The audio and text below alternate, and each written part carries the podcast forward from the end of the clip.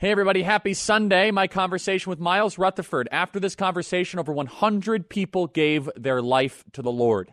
That's right. So listen carefully, and maybe you will give your life to Jesus. Email us as always, freedom at charliekirk.com. Subscribe to our podcast and get involved with Turning Point USA at tpusa.com. That is tpusa.com. Become a member. It's members.charliekirk.com. That's members.charliekirk.com.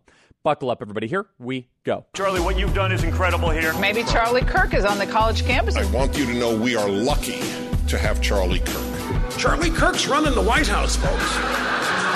I want to thank Charlie. He's an incredible guy. His spirit, his love of this country. He's done an amazing job building one of the most powerful youth organizations ever created, Turning Point USA. We will not embrace the ideas that have destroyed countries, destroyed lives, and we are going to fight for freedom on campuses across the country. That's why we are here.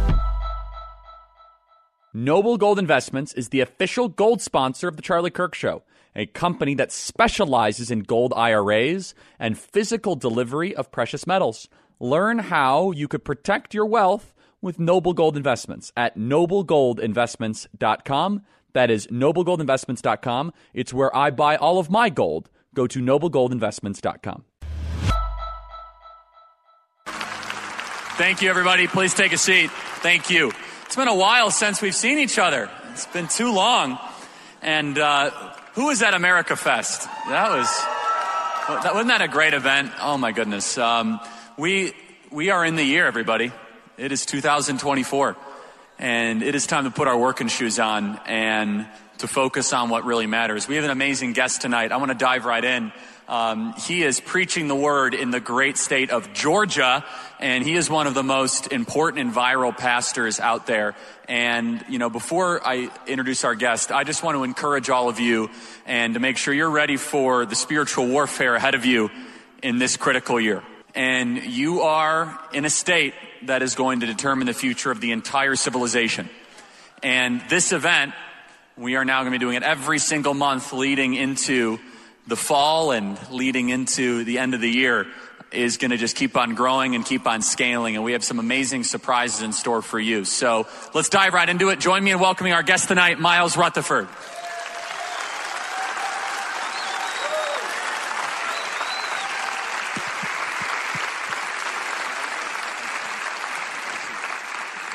So, Myles, I have to start. Uh, you have a shirt that says preacher.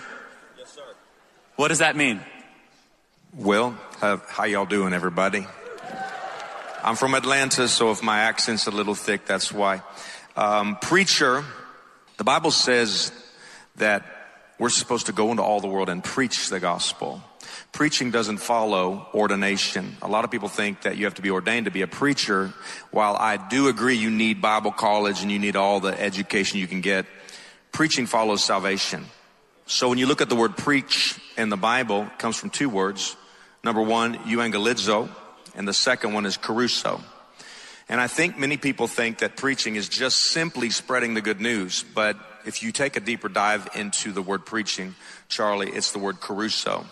kerusso means to cry out as an eternal reward as a town crier. In other words, somebody speaks from eternally uh, being concerned about their life instead of temporary. And I think where we have missed things in America for much of uh, the gospel for the last 20 years is we've stopped preaching convictional, repentance preaching. And it has caused a seeker sensitive mentality in our church where we have adapted to a consumer mentality and people now come thinking church is about them rather than Jesus. I love that. So tell us about what does that look like? How does that manifest as you run your church? And how do you talk about what you mean by seeker sensitive and how you run your church? Well, we're called to lift up the name of Jesus. That's the first and foremost. Uh, we cannot cater to sin. The moment you cater to anybody of any appetite of sin, uh, you give them a to- you tolerate it. I think what what what we do in our church is we choose to preach and a word that is very eternally centered. Um, in other words, I'm thinking of their eternity. More so, I'm thinking of not just their eternity, I'm thinking of their children's eternity. So, like when, when my wife and I uh, preach the gospel, we're not even looking at the people on the stage, from the stage. We're looking at their children's children because we are one generation away from a godless society. That's what this book is about. So when you think of it that way and you've only got so many years left, you know, you watch these boxers. I don't know if you watch boxers, but I, I grew up, I watched um, Mike Tyson, I watched Evander Holyfield. I was on the plane here and I was watching George Foreman. That was an amazing movie about how he turned his life to Christ. But when, when fighters fight, they fight different in the last round. When they know they've got to put it all on the canvas, and I think that's where we are right now as preachers of the gospel. We can't come out here and just appease a crowd the Lord spoke to me a long time ago and he said, start preaching like it's the last time they'll hear. Because eventually it's going to be. And so the convictional style preaching has to come with an anointing because gifts don't break yokes, anointing breaks yokes. So we need anointing, an anointed preacher. So you say that we're, we're, we're one generation away from a godless society. Build that out. When I wrote this book, they came to me and asked me to write a book. They said, which I think was an amazing, amen. Yeah, get a picture of that, please. I need everybody to see that online. Charlie Kirk called my book, amen. Um, they said, We are done with Christian inspirational books. We need voices, not echoes, uh, not just feel good messages, uh, but strong word. And I said, Well, the Lord's been dealing put a burden in my heart. And maybe we can talk about this in a minute about uh, the, the LGBTQ and, in, in, in a closet. But when I was hearing from the Lord about this book, when I was preaching, there's a couple of things I want to kind of make sure I can tie all this in. 1948, let me just lay the backdrop. 1948, 76% of America went to church. In 2021, as I was preaching, on the West Coast. I was in San Diego, Los Angeles. We came home. The Lord kept telling me, when you see the number 76%, I'm going to do something on the earth. And I said, God, I don't want to, 75% sounds better because, you know, the, the seed, there's 25% this, and it sounds more preachy. He said, no, 76%. And I said, okay, 76%. 1948, 76% of people went to church. 2021, when I got done preaching that prophetic word, I come back home, something came out on um, San Diego USA News saying 76%. When I seen that number, my eyes lit up because it said 76% of religious affiliations agree with LGBTQ equality. I said, Lord, is, is this what I am supposed to see? And he said, yes. He said, America has embraced something they should have never embraced in the church and we didn't even have to say anything about it. Some of us, we don't even say anything about it from our pulpits. And because we don't say anything about it doesn't mean that we are saying we disagree with it. We actually are condoning it because we're tolerating it, tolerating it. And so the toleration of this has created what Revelation talks about in Thyatira. You've allowed that woman Jezebel. And that word allow means you didn't say nothing to it, but you didn't, you didn't say nothing about it. And, um, the Lord said, this is what I'm doing. I said, what does this mean? He said, look what I did in Acts 2. And you look in Acts 2, 120 people were in the upper room. In second Corinthians, it says 500, around 500. He said, do the math on that. Went from 500 that seen me to 120 is exactly 76%. The Lord said, I'm cleaning house. And I said, what do you mean? He said, I'm, and this was during the COVID times he said, I'm cleaning house because COVID was more than just a plague. It was a purge of the church. He said, I'm cleaning house. I'm getting rid of people that are not there for the right reason. And just like the Bible says, I'm sending a shaken so that it will show who remain. Most people are looking at who left. You need to be looking at who's remaining. Because there's a strong plumb line that God has been dropping that is separating wheat from chaff. And if you look at the last days, uh, in the Bible it speaks of this. It speaks of five wise and five foolish virgins. Now, a lot of people think different things about that, but if they're all virgins and they're all waiting for the bridegroom, that means the church. That means there's going to be some that look like they are, but they're not.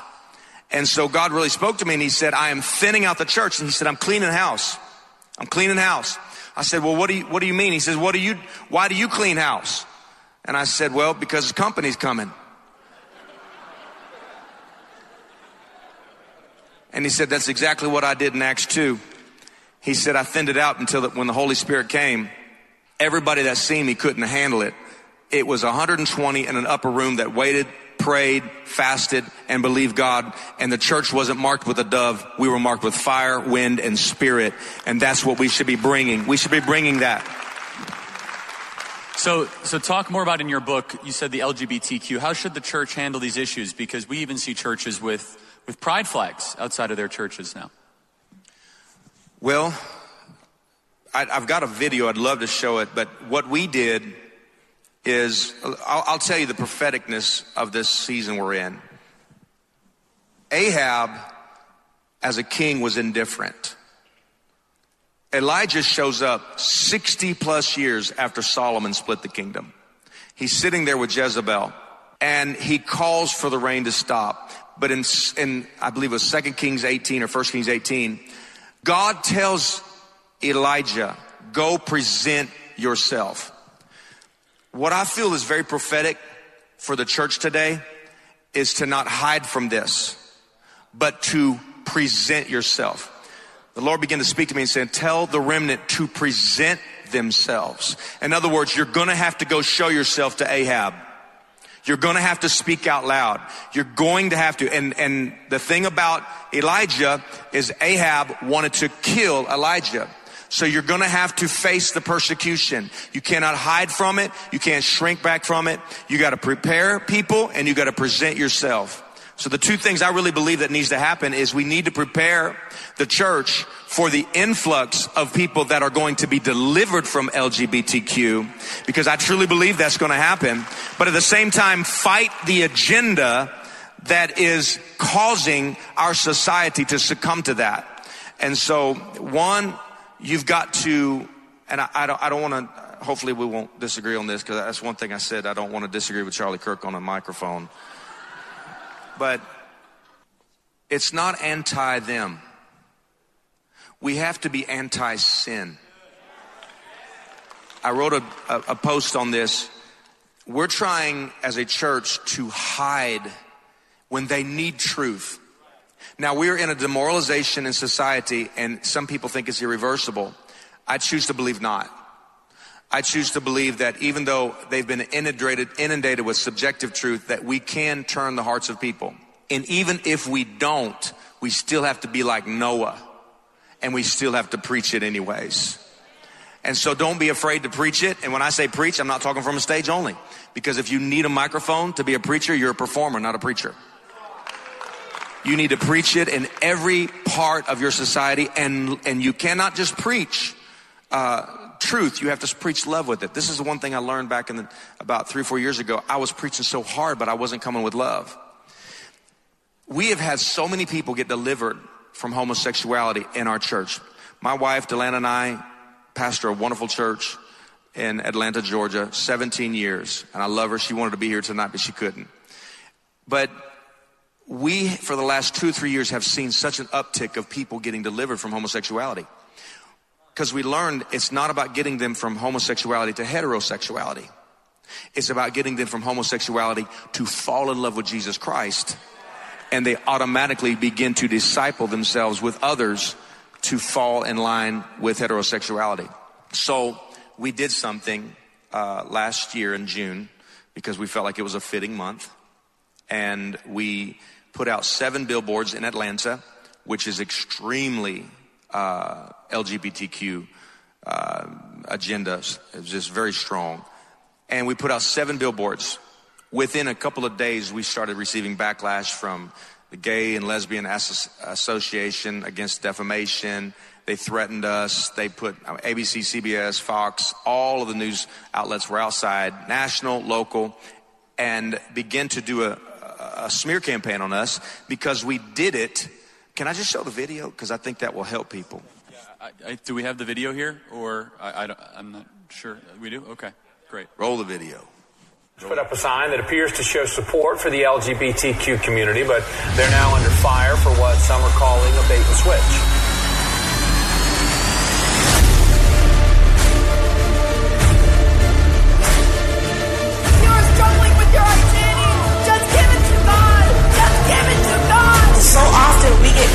In what other creatures are telling us that we are instead of getting to know what the Creator made us to be.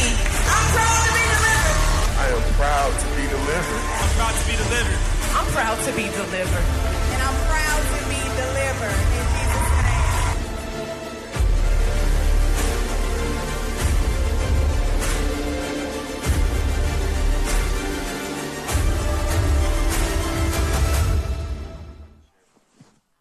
So we put out seven billboards with a seven color rainbow backdrop, not six color, the Roy G. Biv. Um, and we got ridiculed for baiting and switching. And we put the word proud to be delivered. This is just something we did and we felt it was extremely successful. Um, and we did it out of the will of the Lord. People began to just mock us, begin to persecute us, talk about us, and everything that they would do, the Spirit of the Lord was in our church. We would have prayer meetings as we always do on Saturday nights, and we'd pray for these people. And we've seen so many people get delivered from homosexuality over the last two to three years in our church, especially during this time. I remember one gentleman who came into our church and he was full makeup, hands on the chair in front of him, just white knuckled, and his boyfriend had a purse on and everything. And uh, he's he was seven years today, six years. I'm sorry.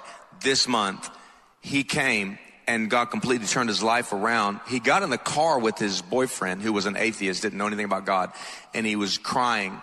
And he said, "What was that in there?" He said, "That's the presence of the Lord." I think, I think churches right now have got to prepare for an influx of LGBTQ coming to your church. It doesn't mean you have to pamper the room, but there's not much time left. And they're a soul just as much as somebody who has sinned. I mean, Paul said it in Corinthians. He said, as such were some of you, but you were washed and you were sanctified. I never, I didn't really preach on this stuff a whole lot until about 2018. And I was in my closet of all places. Yeah. And I began to weep. Been to cry. My wife came in and said, What is wrong? And she felt the presence of the Lord too. And I said these words I said, God is in this closet with me. And He's asking me to do something. And I know that if I don't do it, He will never ask me again. I've never struggled with homosexuality. A lot of people, because I focus on it, a lot of people think that. But Jesus didn't struggle with anything, and yet He focused on everything.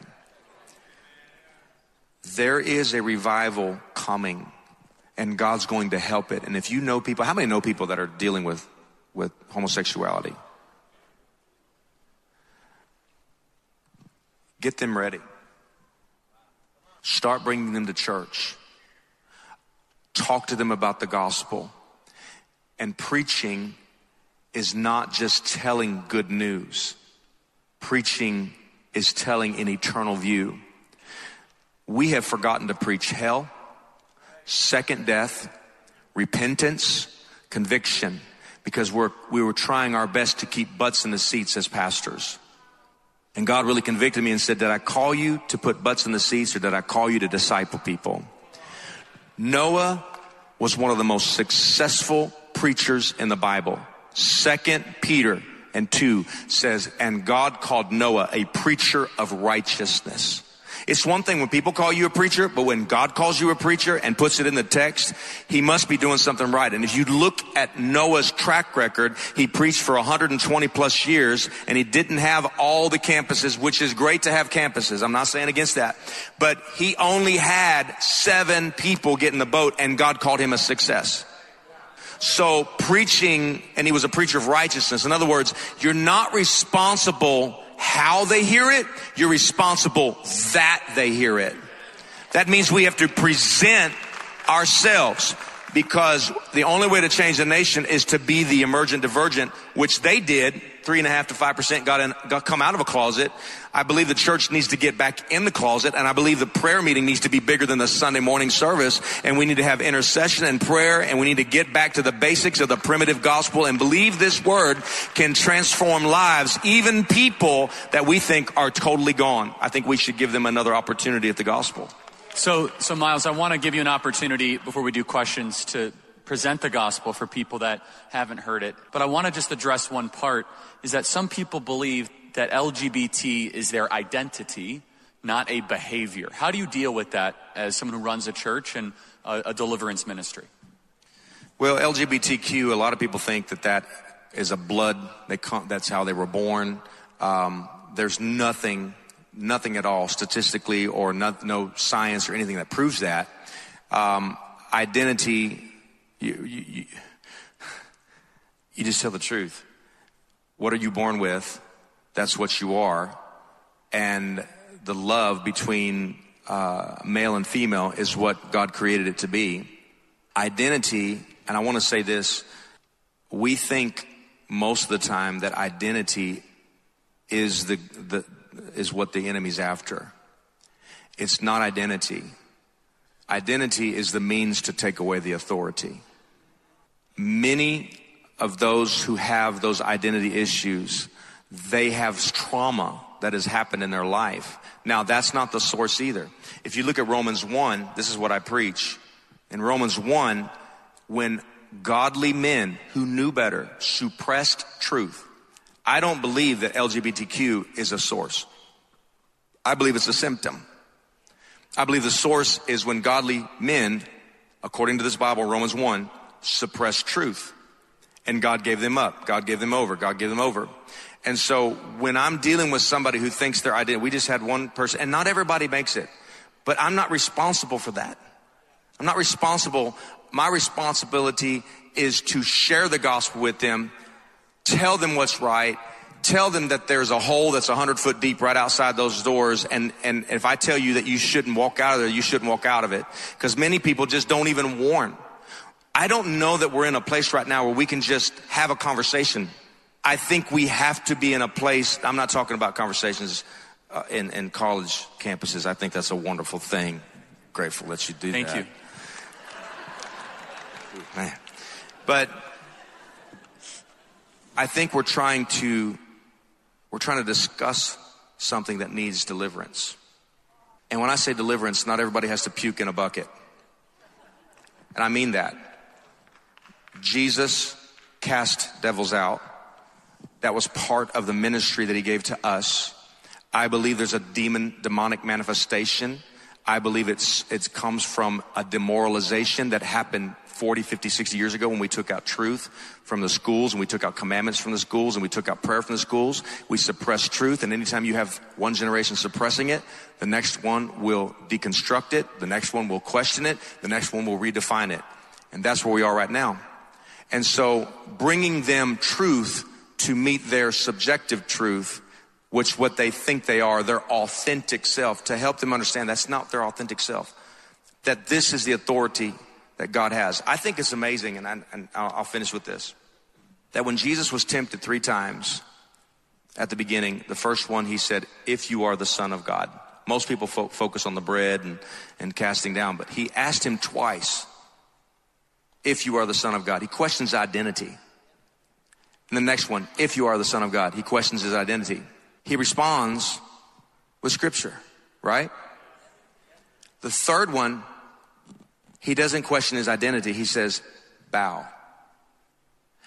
And Jesus, he cops an attitude. He says, away with you. I think that's where we are right now. We have to get volatile and have righteous indignation and stand up for what we believe in to help those who are encapsulated with their mind. They're after, Satan is after the authority of this next generation. And Gen Z and millennials, both of those generations are a reflection of what we did in our generation. So I can't put all the blame on them. We need to look at our generation and say, what, what, what did we, what did we miss around? So, so Myles, in, in closing, share the gospel. We have a lot of visitors and people that come here and, you know, they might not yet know the Lord. Share the gospel. Well, the gospel is Jesus Christ come in flesh. And the Bible says in John 1:14, we beheld his glory. That glory transforms lives. It's transformed mine. I've been in church all my life, but you know when you have an encounter with God. How many can testify that you've had an encounter with the Lord? It's one thing to go to church, it's another thing to feel the presence of God. If you need, if you're in a place where you're struggling and you're like, God, I don't know if this, if you're real or not, I don't know. Listen, ask Jesus to make himself known to you. So many people think church is about lectures and preaching, which I believe in all of that. But without the presence of God, even Moses said we're nothing. We've got to get the presence back. And so when you find a place where the presence of God is, it will transform your life. It will change you. The gospel is Jesus in the flesh, crucified, buried on the third day, rose again, and when he got up, we got up with him. And you know, the Bible says confess your, with your mouth and believe in your heart. It can't just be something that you just say out of your mouth. You got to believe in your heart. And then God says he will put the laws of God inscribed in our hearts. The Holy Spirit will come inside of us and help us and give us the power to live right. You cannot do it without the Holy Ghost. And I believe I'm in an assembly church. Amen. I believe this is a spirit filled type of church. So after the Holy Spirit comes that baptism of the Holy Spirit, obviously the infilling of the Holy Spirit upon salvation, but the baptism to help you have that fire. And that is not a fireplace fire. That's not to keep you warm. That's to burn stuff out of you to help you live pure and holy and godly, which is our end result is to be holy like God. And it's fun to be holy. It's not boring. You don't have to give up a bunch of stuff. You have to give up all the bad stuff. But it's fun living for God. It's adventurous to live for God. And I think people think, well, if I give up this and if I go after God, no, it's actually more of a, of excitement to live for God than it is to live for the devil. So I hope you accept Jesus Christ tonight if you don't know him. I love that. Let's do some questions, guys. Let's start lining up. Myles, uh, let's make sure you have an opportunity to plug your book. Um, I think we have some of them out in the lobby too. Uh, yeah. So please. I've got a shirt. We've got shirts out there. And then this book, I think I brought like 60 or 70 of them. It's an urgent call to speak out to a collapsing culture. I do believe we're 26 years away. If you do that sliding scale from 1948 all the way down to where we are now, you got 26 years left, which actually brings us to 2050 if we're here Amen. At 2050, and that's exactly where you see the Muslims uh, actually being equal to Christianity in America if a remnant doesn't stand. This book is not negative. This book is written for the remnant. It's not written for the church. The, the remnant is inside the church. We're not better than, just bolder than. It doesn't make us any better. Jesus and God mentioned in the Bible 540 times of a remnant. And Isaiah 1 9 says, unless the Lord of hosts had left a very small remnant, we would have been turned into Sodom and Gomorrah. So it's not the size of the remnant that God's after. It's the heart of the remnant. So you don't have, you, you, you can be significant and small, which I think if you want to change a nation, you have to have three and a half to five percent of any part of that nation in order to change that nation. And I think it's happening this year. I love that. All right, let's get to our uh, first question on this side here. Is that okay? Who's up? Yes, sir.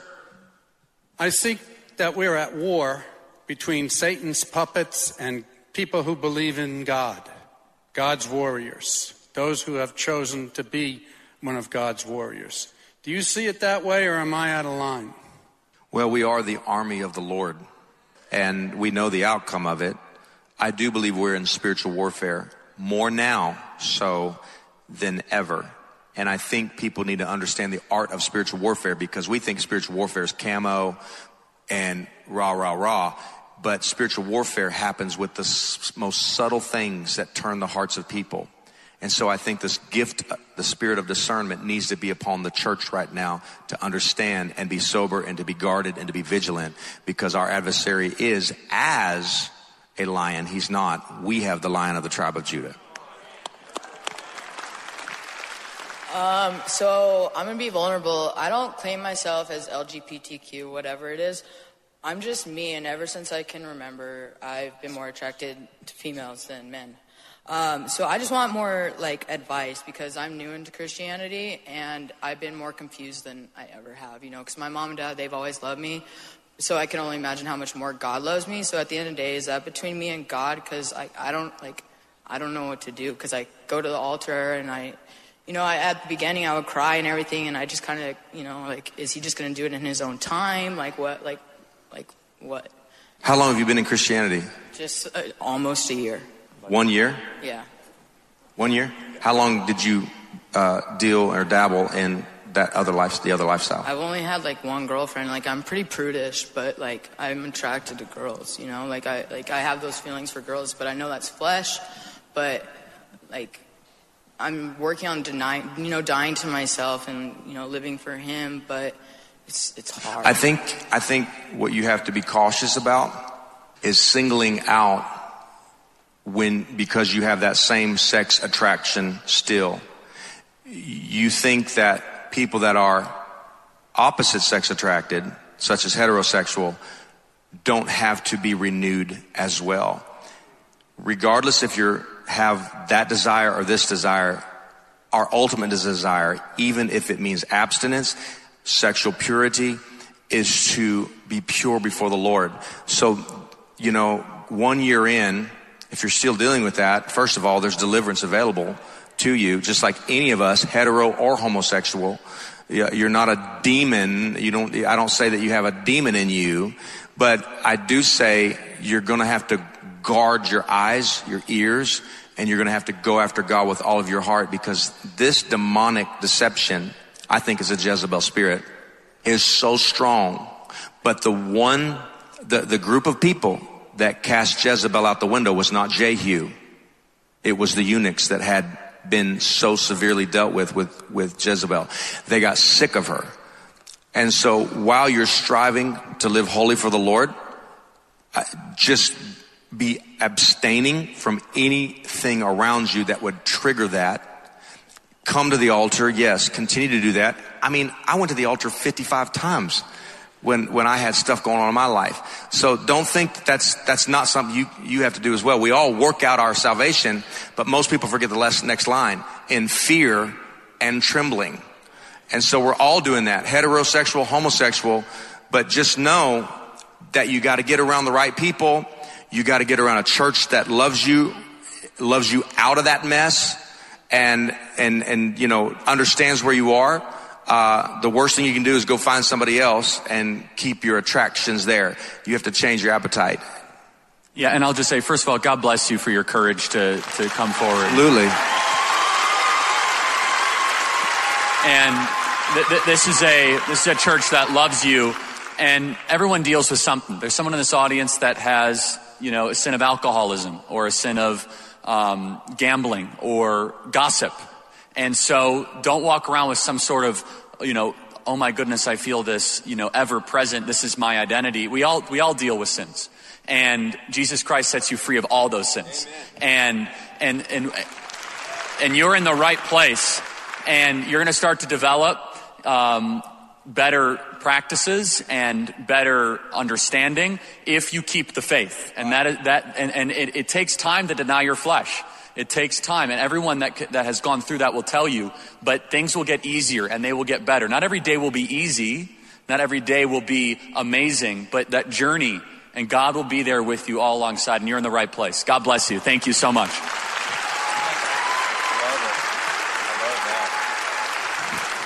Good evening. Um, welcome. I'm from the Dream Center, and I'm like super amazed that you're here because I asked the Lord that we would be able to see you, and here you are. So praise the Lord. Um, my question is about legalism or legalistic.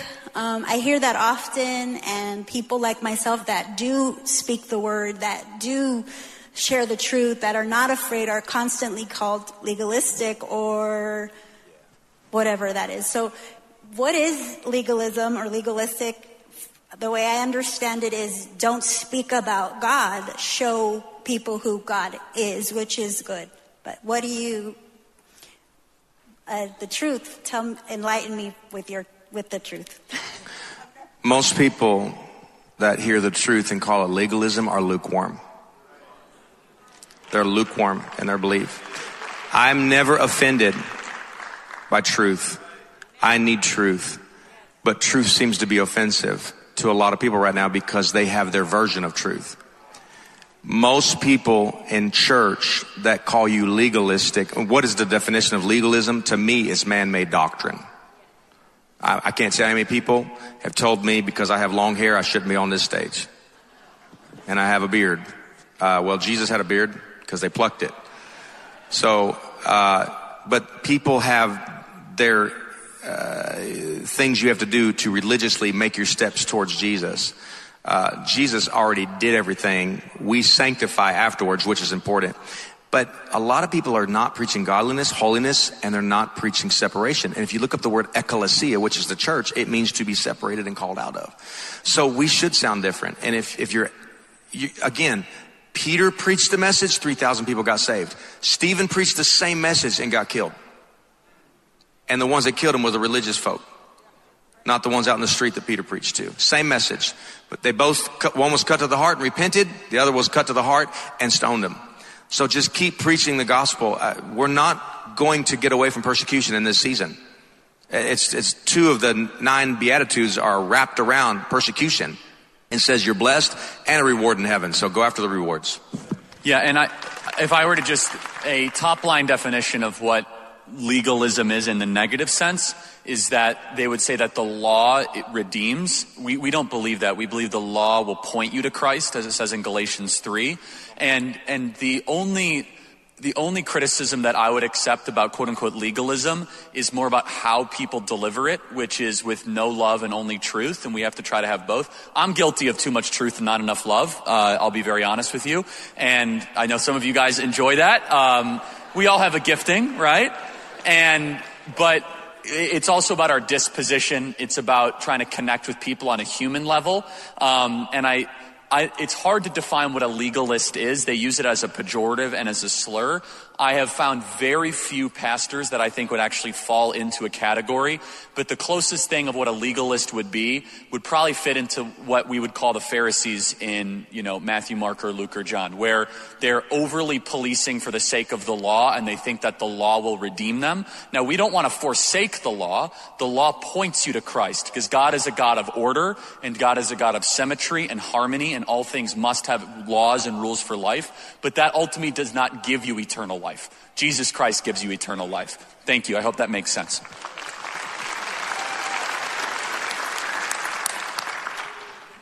So, I have some confusion about the tolerance piece in the church. And if we use the word salad version of this gender confusion thing, is that not just aligning your words with the agenda from Satan, which this this word salad thing is could we just start calling it what it is? And it's gender confusion. You're saying just call it what it is gender confusion. Uh, is that what you mean? You, yeah, the word tolerate? instead of this sentence of letters because it keeps growing of, by the way. It's lgbtqia2 plus. Yeah and plus cats dogs whatever. But yeah. I, I don't i believe that that sentence to describe people's confusion is part of the agenda that takes the focus away from being able to make the change that if we call it what it is, then we're being that, but we're being honest. Absolutely. And, and, and the, the other thing is, is promoting and agreeing with Satan's agenda. And it's an agenda to confuse Absolutely. I people's, think they're not gay, they're not queer, they are confused sexually and with their gender. Yeah, can I, can I take it? So the, the better term is SSA, same sex attraction. That, that's a better term. And what I was getting at earlier is that we should resist when people say, This is who I am. It's more accurate to say, This is what you're doing. and, and that's, that's two totally different things. And it's a very provocative thing to say, but it's a behavior, not an identity. There's only two identities. You're either captive of the enemy or you're born again by Christ. There's only two identities. Pick one. That's it. All the other identities don't mean anything. Now, you can have a lot of behaviors within those identities. You could be saved at Jesus Christ and still struggle and act on same sex attraction. What, what is the issue with the entire month becoming Pride Month is that people insist this is integral to my fiber of who I am. And I think some of you in the audience probably years ago were probably indifferent because pe- people might say privately, they would say, hey, you know, I'm attracted to men. And, and you'd say, okay, not a big deal. It's no longer that way. Now it has to be this month long, in your face, teach your children because in the 1970s, 80s, and 90s, when a lot of attitudes, quite honestly, were, hey, not my business, not my, you know, not, not your life, not my business, is that it used to be framed as this is a independent lifestyle choice, and, but now it's different. Now it's that my entire, the best way I could summarize it is that when you start to see LGBT or whatever gay flags in people's Instagram bios, it's like you're a much more interesting person than just your attraction. But they lead with that because it becomes almost the, inseparable with who they view themselves as. So you're not wrong. I think we have to emphasize if you emphasize that it's a behavior, then behaviors can stop. If you emphasize it as an identity, you've already lost the discussion. Do you have a follow up on that really quick? Well, I was just wondering what words you could use from the pulpit to not call out the word salad, the, the alphabet salad, instead of agreeing. It's like using your voice to agree with their agenda is still my question. Is like, can we start calling it something different? Yeah. Maybe same sex attraction. And I mean, that also deals with the, the trans thing is a completely, in some ways, a completely different. So the reason why you get you get trans out of lesbian, gay, bisexual, because some of you might say these are two totally different things, right? How many of you have thought that? Like one of these is an attraction, and the other one is that someone who thinks there's something that they're not. They're actually the same because they're all framed as an identity that is unchanging. Does that make sense? So they, they frame it all together. So the, one is identity confusion, the other one is behavioral. Thank you. Appreciate it. So my question is, I'm Eli, I'm from Chandler, but um, when it comes to the whole letter salad thing and all that, how has that affected um, like my ability as someone who's a part of Gen Z to do what it says in Proverbs 31, uh, verse 10, a wife of noble character who can find? How, how, has that affected my ability to do that? To find a good wife, basically? Yeah, yeah. yeah uh, severely. Um, yeah, significant. Are, are, you are you having trouble finding a wife? Yeah, I mean, I've never been on any dates or anything. I don't like dating apps or anything like that. So I'm like, I want I want a real interaction, and that's just kind of hard to find. So I was wondering, you know. You know, it's so funny. Uh, all the young ladies say the same thing about all the young men. So, uh, so there's a it's a real problem. All the young ladies say the men are trash. All the men say that the women are trash, and that's the one thing that they can agree on. So, yeah, I mean, how is it? Well, so in some ways, it should make your job a little bit easier um, because we do have the gayest generation in American history, so you don't have as much competition. Wow. Well, I mean, not, I'm not making it up. I mean, it's just.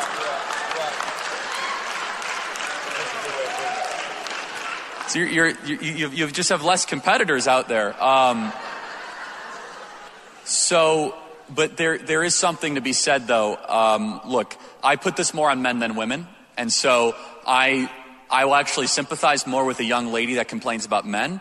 And I'll cut a man off when they start complaining about women, uh, because I think men must lead, and you must be the best version of yourself, and stop whining and stop complaining, and become a better version of yourself, and wake up earlier, lose some weight, become more interesting, go get a nice job, and it's, it's honestly the men's fault. And I, I, get a lot of criticism when I say that, but I just don't think it's interesting when majority of young men are doing weed and drinking into into the night and are not being the best possible version of themselves. But I, I will say though that there is a growing trend that um, young ladies are foregoing serious relationships and marriage until their early 30s and mid 30s. Um, it might be the right choice for some people, but that comes with a great cost potentially. And that cost is that we have more si- single, unmarried young 30 something women than married 30 something women for the first time in the history of the country. And it's, it's just not a, not a good result. So, but my challenge is don't be so concerned about how you're underwhelmed by women. Say, maybe I'm not as interesting or as attractive as I could be. Am I going to the gym? Am I reading 50 books a year? Am I waking up early? Am I drinking? And if the answer is no, then stop blaming the women and become a more better, interesting, more attractive man, and the women will follow. No, that's good. Thanks, man. No addition. That was all. All right. Um, okay, I'm gonna.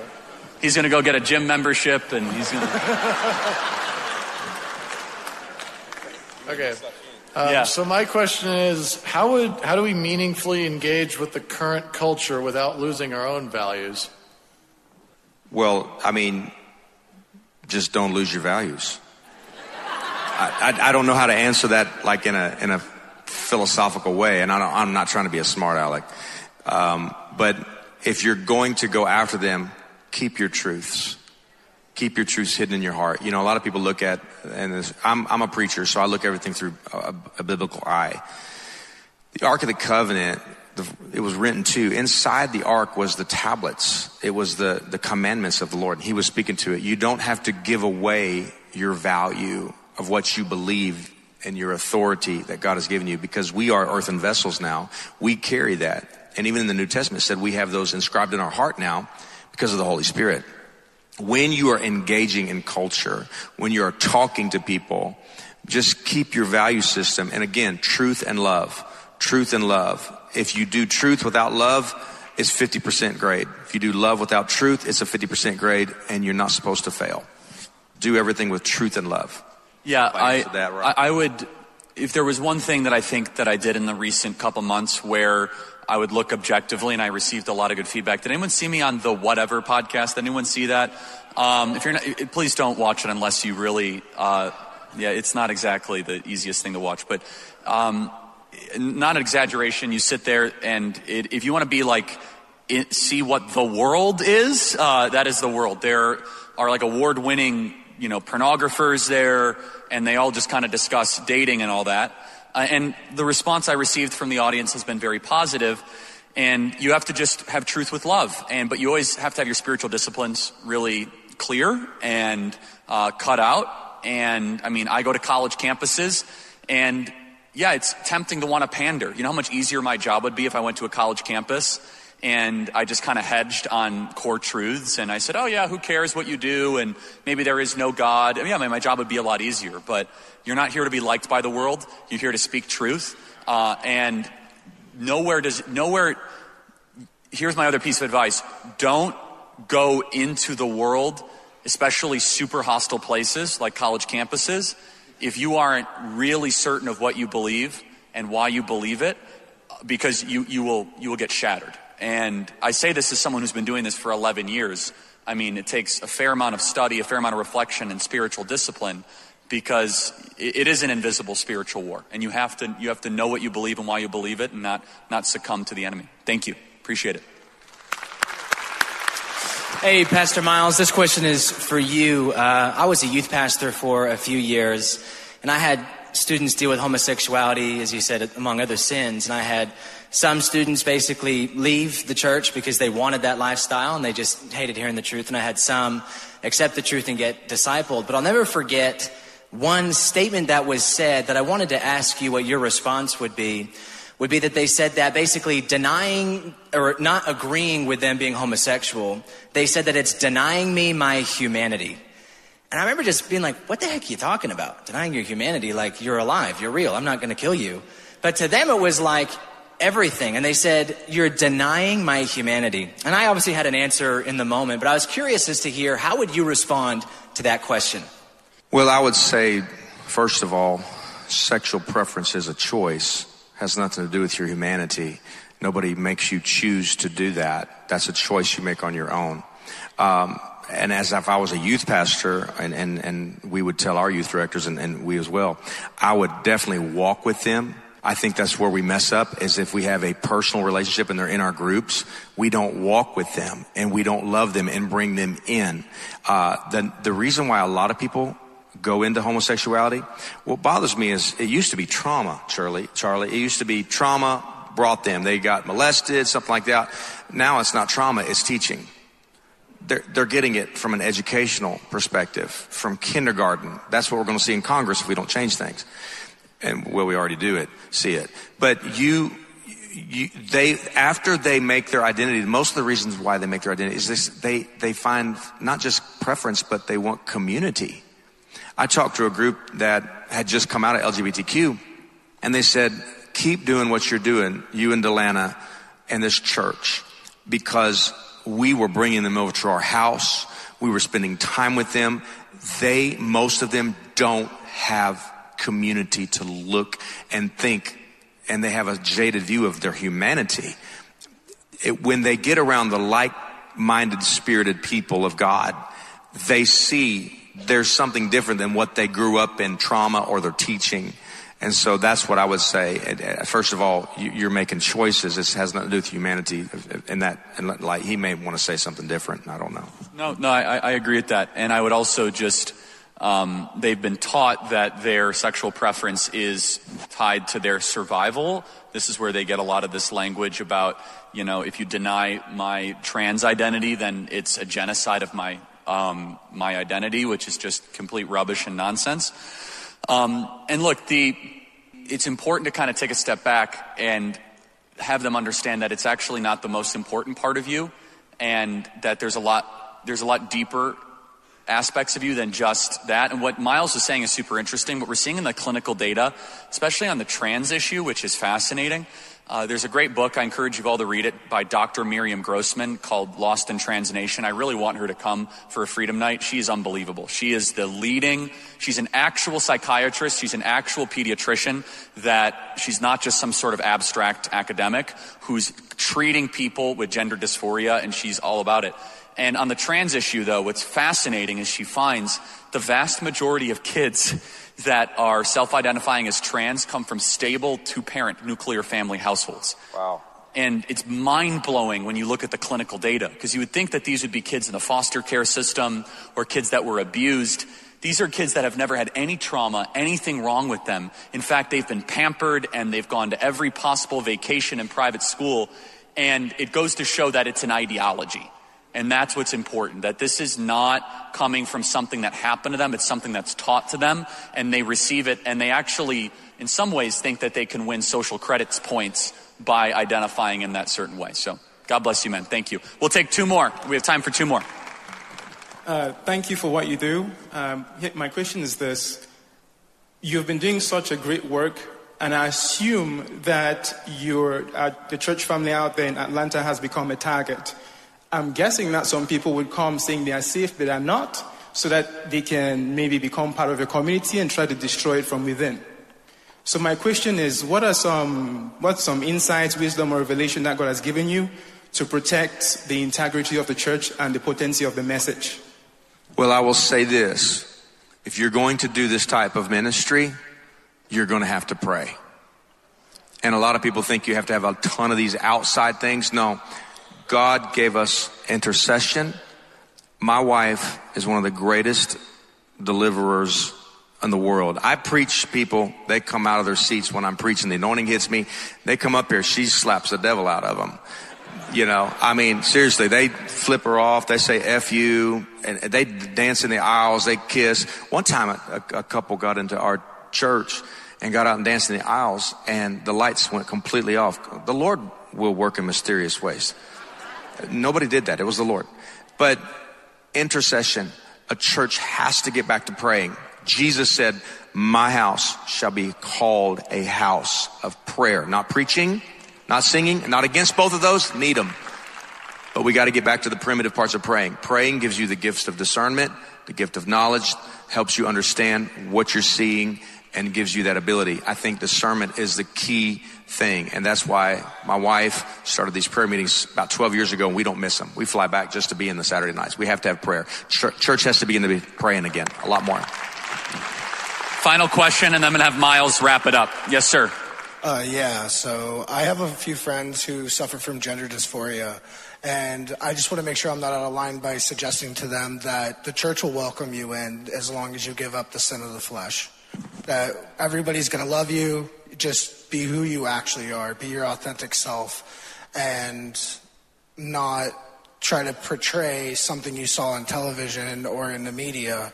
Am I out of line for doing that? Well, so if some if a man came in here wearing a dress, 100%, I would speak for Luke. They'd be welcome here. What they won't receive, though, if they were asked by a pastor or somebody, I hope I'm not line, they would not receive affirmation for what they're doing. They would receive love for their soul, love for being made in the image of God, and there would be, if, if confronted, they'd say, this is not, this is not God's plan for your life. And we're happy to talk to you about that, and we're happy to, you know, sit down, but we're glad you're here, and we hope you show up every single Sunday at every service. Um, and I want to also just give advice for all of you. And this is what the clinical data shows when you say gender dysphoria, just so everyone knows, that is the clinically correct term for transgenderism, okay? Now, every somebody in this room, this will impact you. I guarantee in the next 60 days. Someone's going to come to you and they're going to say, probably a child, I'm actually a boy, I'm actually a girl. The data shows that first conversation is the most important conversation. Okay? And you could freak out later if you're a parent or a grandparent. You can scream later, but that first conversation, you have to deal with this in a certain way. Curiosity. Wow, tell me more. You want that to be the longest loving conversation of your life. Even though your flesh is telling you to be like you're out of your mind, I'm not, you know, now be clear at the end, say like, hey, I'm not going to use the pronouns, but I'm super interested by what you just shared with me. I'm going to go do more research and let's keep talking. The clinical data shows that if you handle that first conversation in a long and loving way, you have a huge chance of rescuing that child from gender dysphoria in the next six months. Now, if you handle that first conversation with no, you're not a boy and no, you're not a girl and I know you well and you're crazy and let me have your phone, you, the opposite effect. You will then, that person will go find other adult type figures and you will have a very low chance of rescuing that individual. So I just hope that resonates with some of you. That first conversation, just ask questions. Wow, I mean, how long have you been dealing with that? And uh, w- what are the inner feelings that you have? And um, it's interesting, a year ago you didn't feel that way, and not in a sarcastic way, but all of a sudden they're going to feel as if they have a thinking partner with this stuff, right? So now you're not affirming them, but in some ways you're, act- you're acting in a Socratically th- therapeutic way where they will even be able to find some of the contradictions. Where if you find, they'll be like, well, I don't feel like a boy every day. I feel like a boy on Tuesdays and Thursdays. And all of a sudden they're like clumsily like, okay, well, that's interesting. And, and it's so hard. If you're a parent and you get approached by a child, a 16 year old, that all of a sudden says, hey, I'm a boy and I want to go on hormones. Everything in your fiber wants to pound the kitchen table and go find who's responsible for this, right? But I have to insist that first conversation could literally save your child's life. It could literally save your child's life. To answer your question though, I don't think I'm out of line by saying, I hope everybody who is suffering from gender dysphoria in Phoenix comes to church here. I really do. I hope that they'll get renewed. I hope they'll find Jesus Christ and they'll have a better future. They, they won't get affirmed, but they might get delivered.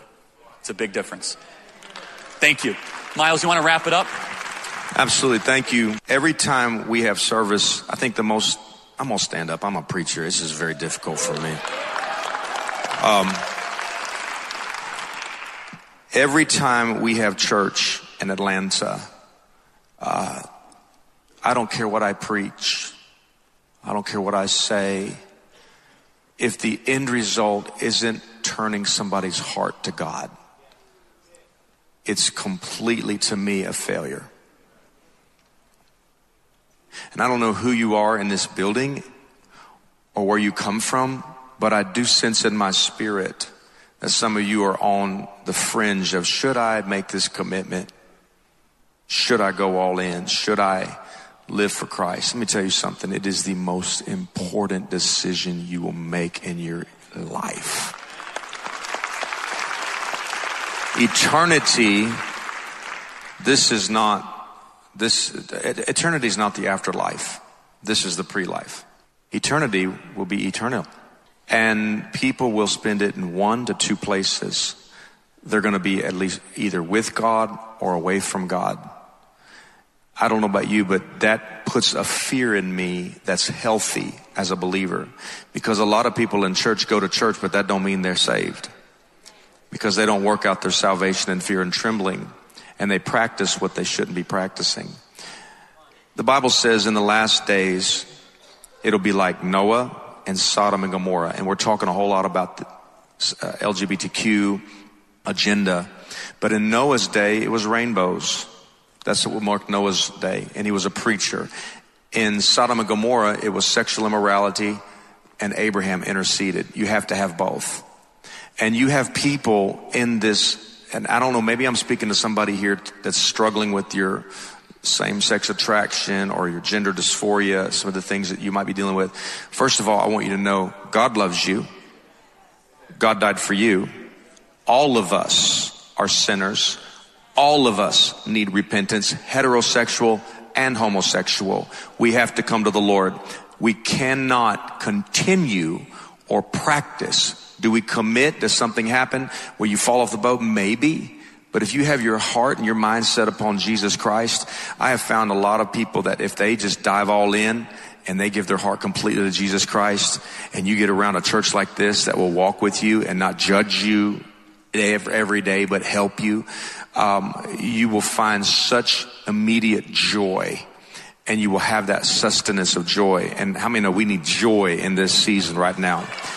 This is a massive time. So I don't know if everybody could just stand to your feet. I'm, I'm gonna, can I just offer the plan of salvation?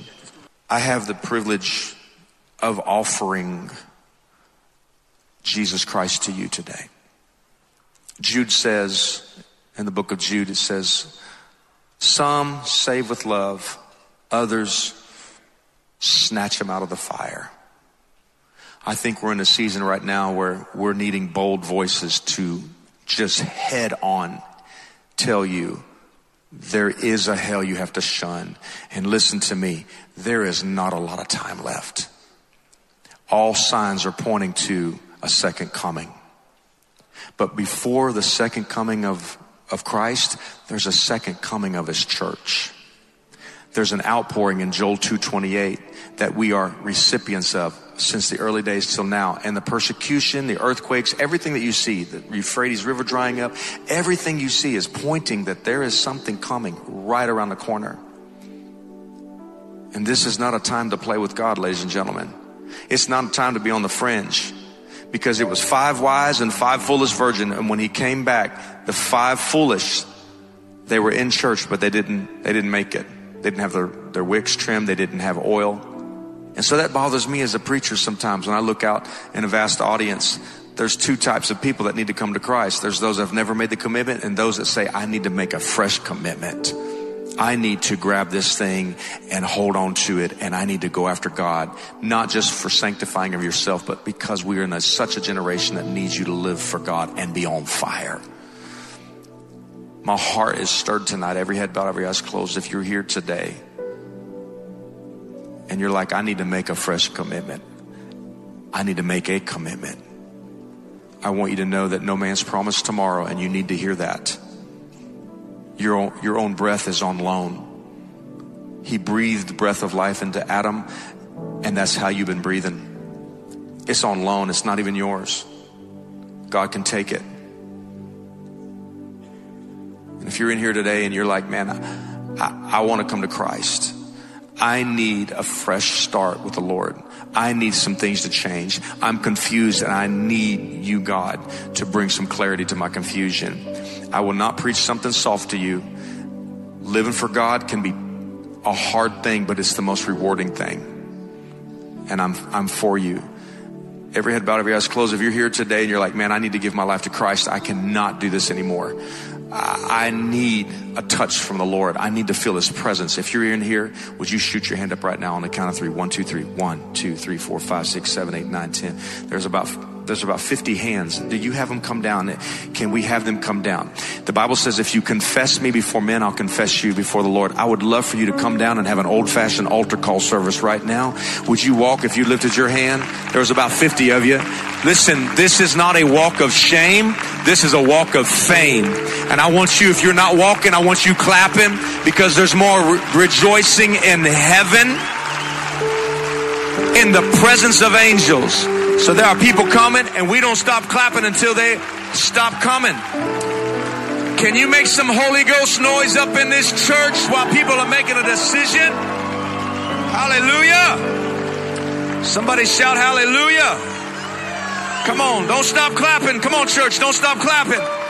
This is the best moment right here, the whole night. Wow. Awesome.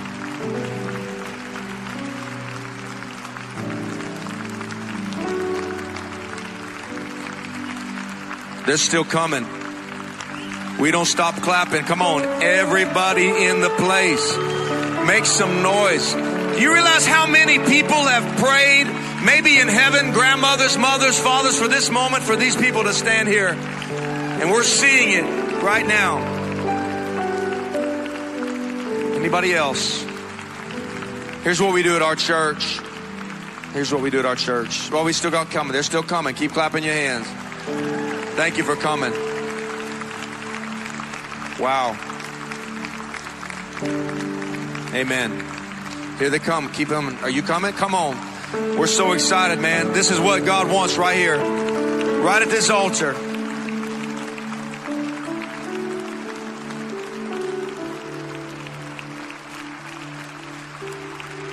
Thank you. Listen, I want you to do one more thing. If you're a believer, lift your hand in the room.